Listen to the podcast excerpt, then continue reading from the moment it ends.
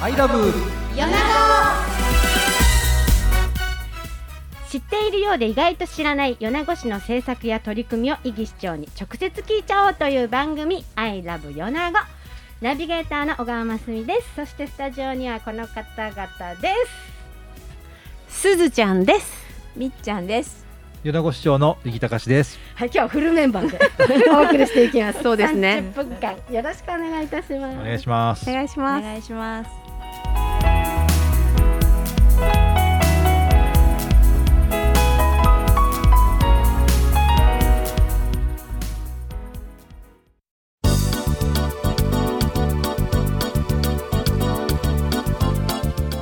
9月に入りましてちょっと秋めいてきましたけどもまずはなんか私ガイナ祭り？うんうん。もう大盛況でね、そうですね。素晴らしはい。かったなって本当に思って、なんか涙が出てきちゃうぐらい、なんか嬉しくって、いやわかるわかる。う。もうんね、うんダンスってもう市長一番前で。うん。そうですね。ねあの踊っておられましたガイナ温度ってまあちょっとレトロですけども あの伝統の踊りをね踊ってきましたし。練習されたんですか？あーしましたけどあの程度でごめんなさい。今ダンスブームですからね。はいはい。もうねダンス非常に暑かったですね。暑いというのは気温だけじゃなく、うんうんその踊りの熱気うんという意味では非常に素晴らしかったですだっね。て2、3年踊れなかったうんね、パフォーマーの方々。そうだ。うん本当だ。ねうんね、途中なんか大雨。土砂降りになったんですけど、うんまあそれがかえってというか、本当にこの演出のような効果になりまして、より一層ダンスがねこう引き立ったというかですね、素晴らしく見えましたですね。ねさらに。演者の方々もなんか余計燃えてっていうところでね、うん。もう本当観覧されてる方がもうん。う感動してみたいなね、うん。本当でも本当開催してよかったですね。そうですねあのいろいろご意見はねいただきましたけども、うん。やっぱりその多くのその、まあ、出演者の方参加者の方がですねやりたいという気持ち、まあ、これをなんとか組んで、まあ、感染対策をしながらはい。あのこれをやったというところだと思ってます。本当その何実行するっていう決断をしたもう皆さんと実行委員会の方々にね本当感謝の気持ちがね。本当。なんか米子の一体感をねね。感じる機会って意外とガイナ祭りがその場所だからうん本当にこう一体感をね感じることができた。ううんん。ありがとうございました。というところで9月です。はい、学校も始まりまして、え学校いつから始まってんですか？もうねもう8月中に始まるんですあの一斉じゃないですけどもあそうか各校バラバラとですねうん8月下旬に始まり始めてますね。2学期がね、いろいろなんだ文化祭だ体育祭。うん。違うな、体育祭は前半か。いや体育祭もありありそうよ。うん。ん。学校によってちょっとね、春にされるところもあるけどうん。う、ん。秋もありますね。そ。んなのももうとうんと去年一昨年は家族から一人とかでしたけど、うん。うん。ちょっと変わってく来てほしいですね。そうですね、うん。まあ、そのあたりね、うん。やっぱり一生に一度の思い出の場合もありますんでね、そのあたりはあの感染対策とともに配慮というのもねうん欲しいですね。はい。あの大規模校に限ってうん校庭が狭いのよ。うん。で小規模校に限って、うん。あの校庭が広いの。なるほど、うん。なるほど。これなんとかね、うん。うん。あのどうしようもないんですけど、うん。ころに移動するっての？もなんかね、そうね確かにそうですね。まあそうそういう傾向がね、うん。傾向が、傾向。がねうん、多分ちょなんか米子市はそういう傾向があ都る。会も多分同じ。都会もそう。同じだと思いますけどね。っていうところでちょっとなんか米子市の教育の方もなんか動きがあったみたいですね。そうですね、あの8月の終わりでしたけれども、えー米子市教育支援センタープラットフォーム、これはプラットはひらがなで、はい。フォームはカタカナで、うん。えー書きますけれども、解説をいたしました。はい。あの近年ですね、やはりそのご多分に漏れずといったらなんですけども、全国的な傾向の中で、あの米子市においてもですね、え不登校、いわゆる学校に行けない子どもたち、児童生徒がまあ増えている傾向にあると。いうことで、まあ、あの今までは福池西小学校にフレンドリールームっていうのを作ってですね、うんえーそこに行けるようにしていたんですけどもこれをまあ拡充する形で、まあはい今度はくずもに、えー国立医療センターの隣、えー旧あ昔はしあの私立の米子市立の養護学校があったんですけども、はい。その跡地を利用しましてですね、えープラットフォーム、えーという、まあ、その教育支援センターを作って、うん。いわゆる第三の居場所学校と、えー家庭えーそういったところになかなか居場所がない子どもたちに対してですね第三の居場所として、まあ、ここで学習したりいろんな社会体験したり、うん、えーそういう場を、まあ、提供したということでございます。解説でもうじゃあ動き始めてるんです、ね、もう動き始めております。はい。なるほど。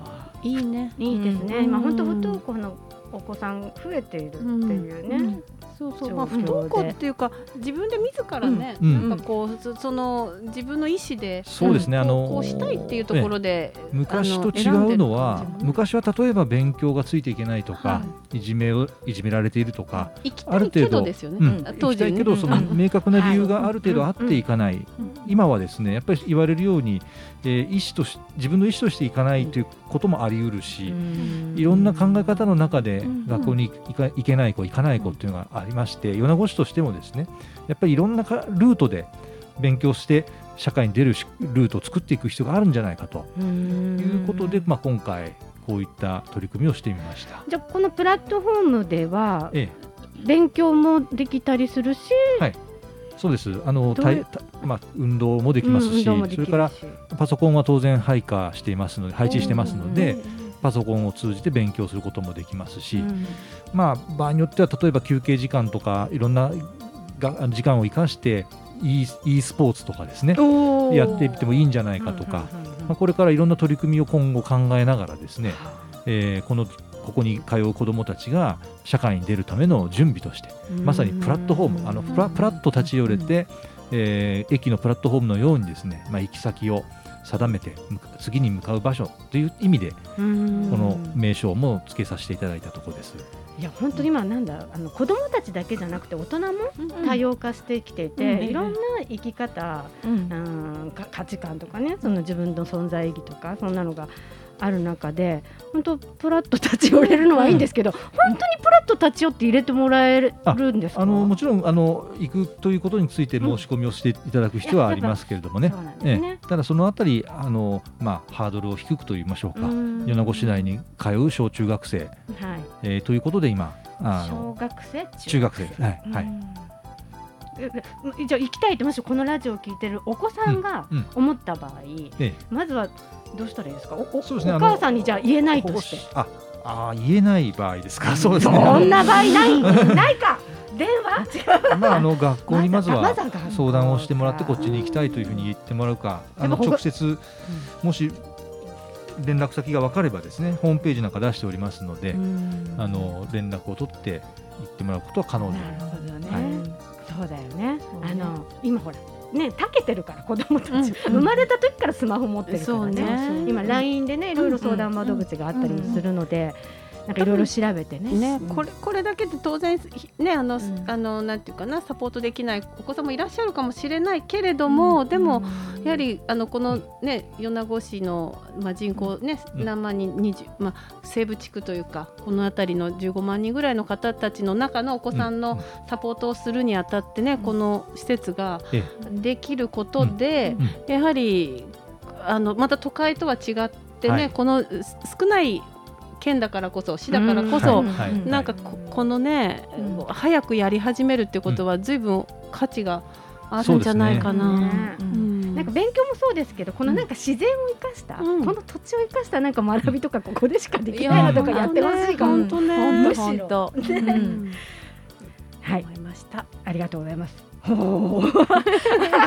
っていうところでちょっと次の話題に行こうかなと思いましたけども、ええ曲の方行っちゃおうかな。今日はどんな曲を、最初にね、あのガイナ祭りの話題出していただきましたけれども、ダンス非常に素晴らしかったと思います。それにかこつけるわけじゃないですけども、浜田省吾さんのダンスという曲をお願いします。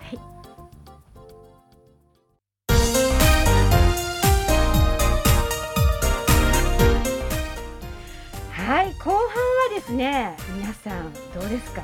マイナンバーカード。皆さん持ってますか？っていうところから入っていきたいと思うんですが。はい、はい。私はもう,、もう全部。もう皆さん。もうゆ、はいゆうちょ連携してましたあ そこまで。ゆうちょって言うなって感じだけどね。皆さん本当ね、うん。取得していただいて本当にありがたいんですけれども、はい。今、えー、米子市が大体4 8月の時点で45%でもえ多いですね。どうでしょう？あの全国ほぼ全国平均あなんですね。ええ。ですのでちょっとこれをもう少し頑張ってですね、うん。あのー取得率加速化したいなと。はい。もちろんえー取得率を上げることだけが目的ではなくてですねはい。やっぱり市民の皆様にもっともっと利便性を感じてもらうこと、まあ、これが大事だなと思いながらこのマイナンバーカードの取得をですね今促進をしているところなんですね。うん。はいいやでもいいですよね。いいと思う。あの、うん。可能性がいろいろあるわけですよね、はい。これが、あの浸透すれば。そういうことです、まだまだ浸透していないことと、うん。あのそれからシステムとして、えー作り込まれてない部分がたくさんあるので、まだまだ。えうんこれから先、やっぱり可能性を広げていくためにも、多くの皆さんに取得していただくことがあ大切かなというふうに思ってます。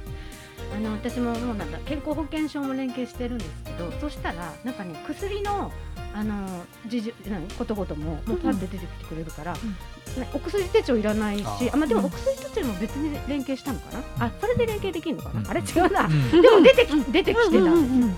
だからやっぱ本当にどんどん思っている以上に、何ら楽がで楽ができるそうですね。あの、ん。利便性楽利便性。楽になるということが一番の目的でして、いろんな行政手続きあるんですけども最終的にはもうマイナンバーをキーにですね、えー何でもできるように今目指しています。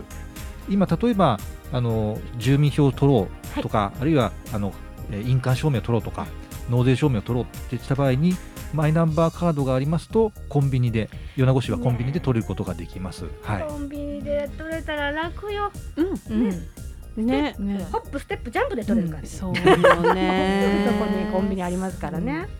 あのやっぱり市役所にね、行くのがちょっとっていうのは、わ若い方ほどあると思うからね、うん。本当コンビニでそうですね。済めばっていうのと、あとはやっぱ危機管理に、危機何かのそういったね、うん。まあ、災害も含めて何かあった時にこれが、うん。私なんか今回あの朝知恵ですけどなんか役に立ちそうな気がする。特にですねこのコロナ禍2年前に給付金特別給付金って10万円一律やったんですけども、あれほほぼアナログ処理でして、あの申請していただくのもアナログ。郵送でその、まあ、通帳のコピーなどを取っていただいてでこれ職員の方が全部えー紙を紙ベースで照合してですね。で、はい入振り込み記録あの振り込みデータを作ったという、エコじゃない。うん。ね。そうなんですね。で非常に多くの労力が必要でした。ですですからやっぱりこういうマイナンバーを通じて紐付けされている銀行口座が分かっていればですね、マイナンバーの行き先宛先に対してバーッとこう一律10万円っていうのも将来はできるようになると思いますね。うん。うち娘がねこのマイナンバーカードを取得してからおひ引っ越しをしたんですよえ引っ越しもスムーズでした。えなるほど。あのいろいろな手続きがもしなかったら、あれもこれもあれもこれもしなきゃいけなかったんだけど、なんかね結構ちゃちゃちゃっとできてだからコロナのこともさささっとできて、そう。ちゃちゃちゃっとちゃちゃちゃっと。できて。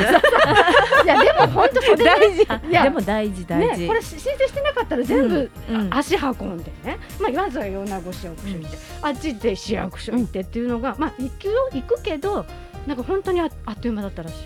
そういうねね。だからここにいるだけじゃない全日本全国が連携してるから、楽よ 楽。ね、だって職員さんの数を、ね、何かあるたびに増やしたり減らしたりってわけにならないわけだから。そこなんですよね。ねええそうしたらやっぱりある程度の、うん。ね、そういったここのこともうん。マイナンバーが浸透することでえあのいわゆる管理もしやすくなり、危機管理もしやすくなり、スタッフさんの数もある程度の人数でできる、あのやっぱり公務員組織米子市役所そうですけどもやっぱりこの平常時にですねあの極力職員数を減らしています。あまあ、これ財政の問題もありますので。ね。だけど本当なんかいざ危機があった時にはあのやっぱり余剰人員というのがほぼありませんので、ええ。えー今既存の仕事をしている人を引き抜いてこういう、まあ、特別対応チームを組んでやっているというのが実情なんですね。じゃあ他の業務が少しそうなんですよ。そこの部分はおろ,、あまあ、おろそかって言ったらなんですけどもうん 後回しにしてせざるを得ないという、デジタル化できるものはしていった方がね今後。うん。そうなんですね。ええ。まあ、もちろんリスクを叫ばれる、ね、こともあるでしょうけど、でもやっぱりそのね。ねそメリットも、うん。メリットの方が私たちもあのやっぱりうん。もう聞いて、あのリスクだけじゃなくてメリットにも目を向けたり耳を傾けたりおっしゃる通りですね、ね。あの全くリスクがゼロになるということはないと思いますまあが、ね。だそれ以上にですね、うん。メリットがもうはるかに大きいというところを、やっぱりご理解いただければなと思いますね。なんかメリットっていうところで言うならなんかコンビニでうん。の手数料がなんかぐんと安くなるっていう噂あの今これから始まる9月議会にはい。議案を出そうと思ってますけども、はい。今すでにあのちょっと、ま、あのマイナンバーであのコンビニからあのお証明書などを取得されると手数料下げてるんですけどもね。さらにこれを下げてですねうん。お得感をちょっとしばらくキャンペーン期間として味わっていただこうということも今考えておりますし例えば9月末までの申し込みですとはい。あの、まあ、これは国の方なんですけども、はい。最大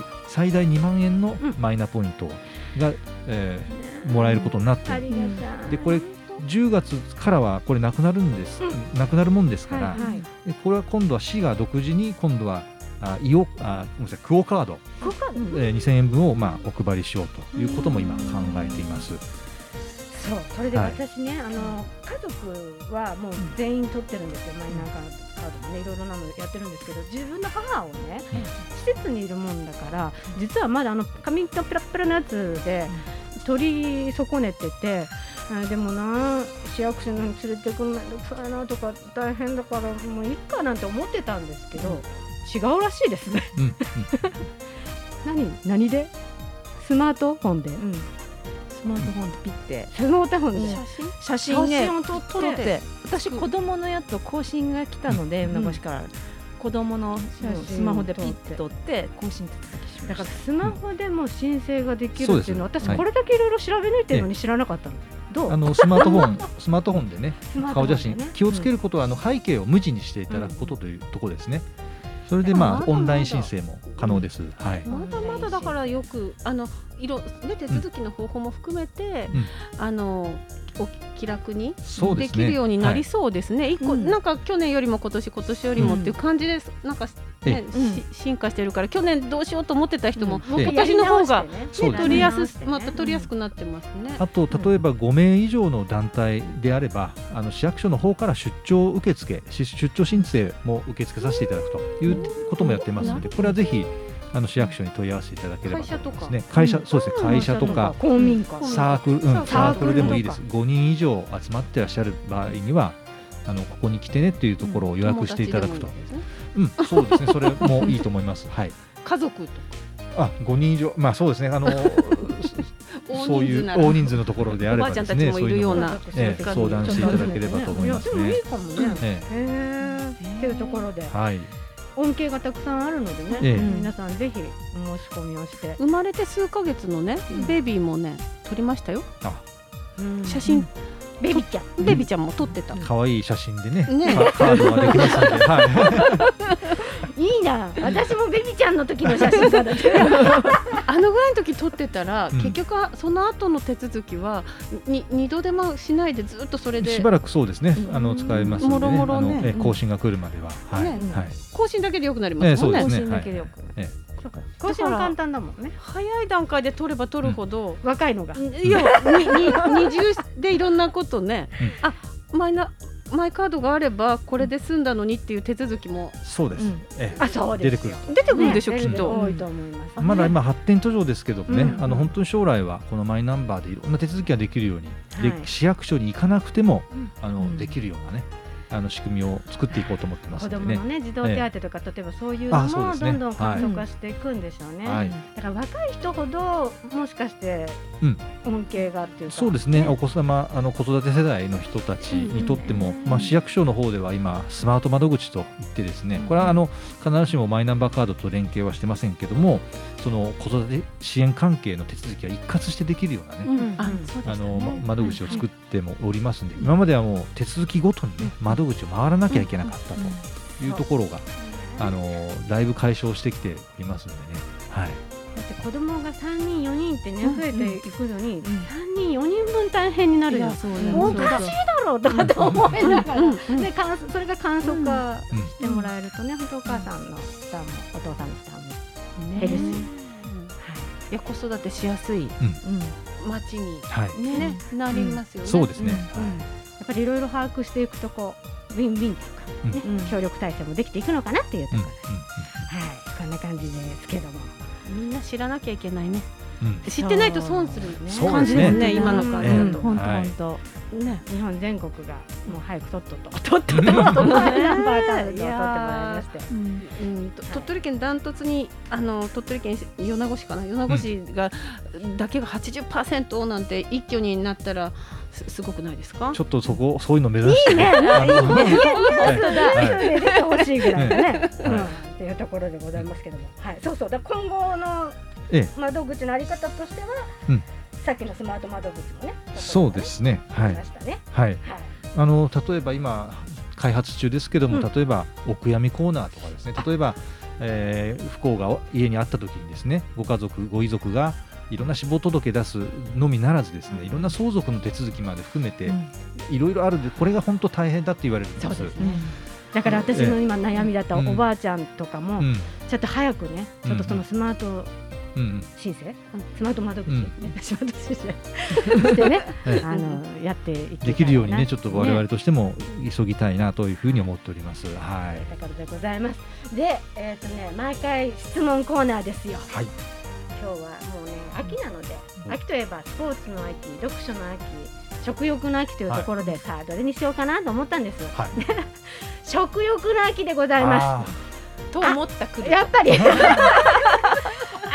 といえばです。くくります。ーはい。秋といえば、うん。もう食べたくなるものって言えばもうみんな聞きますよ。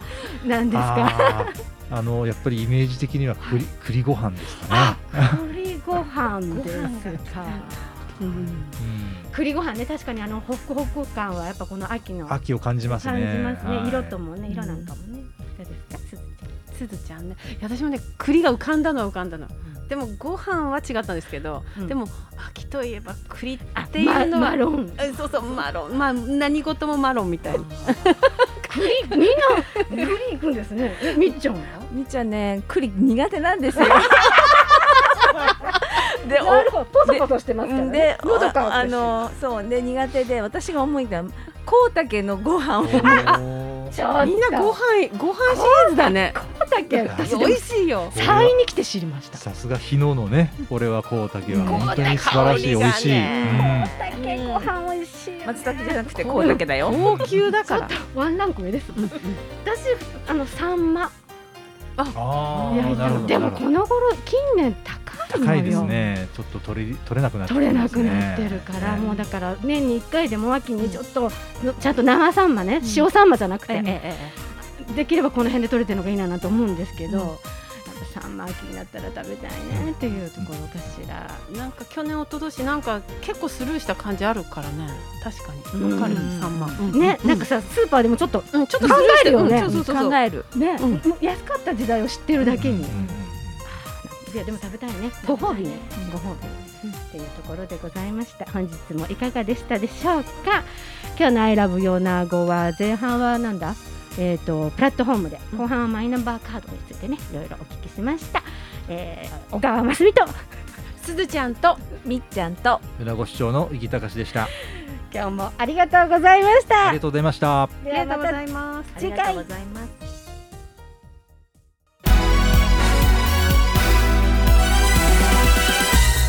この番組は毎月第1土曜日夕方4時から放送しています。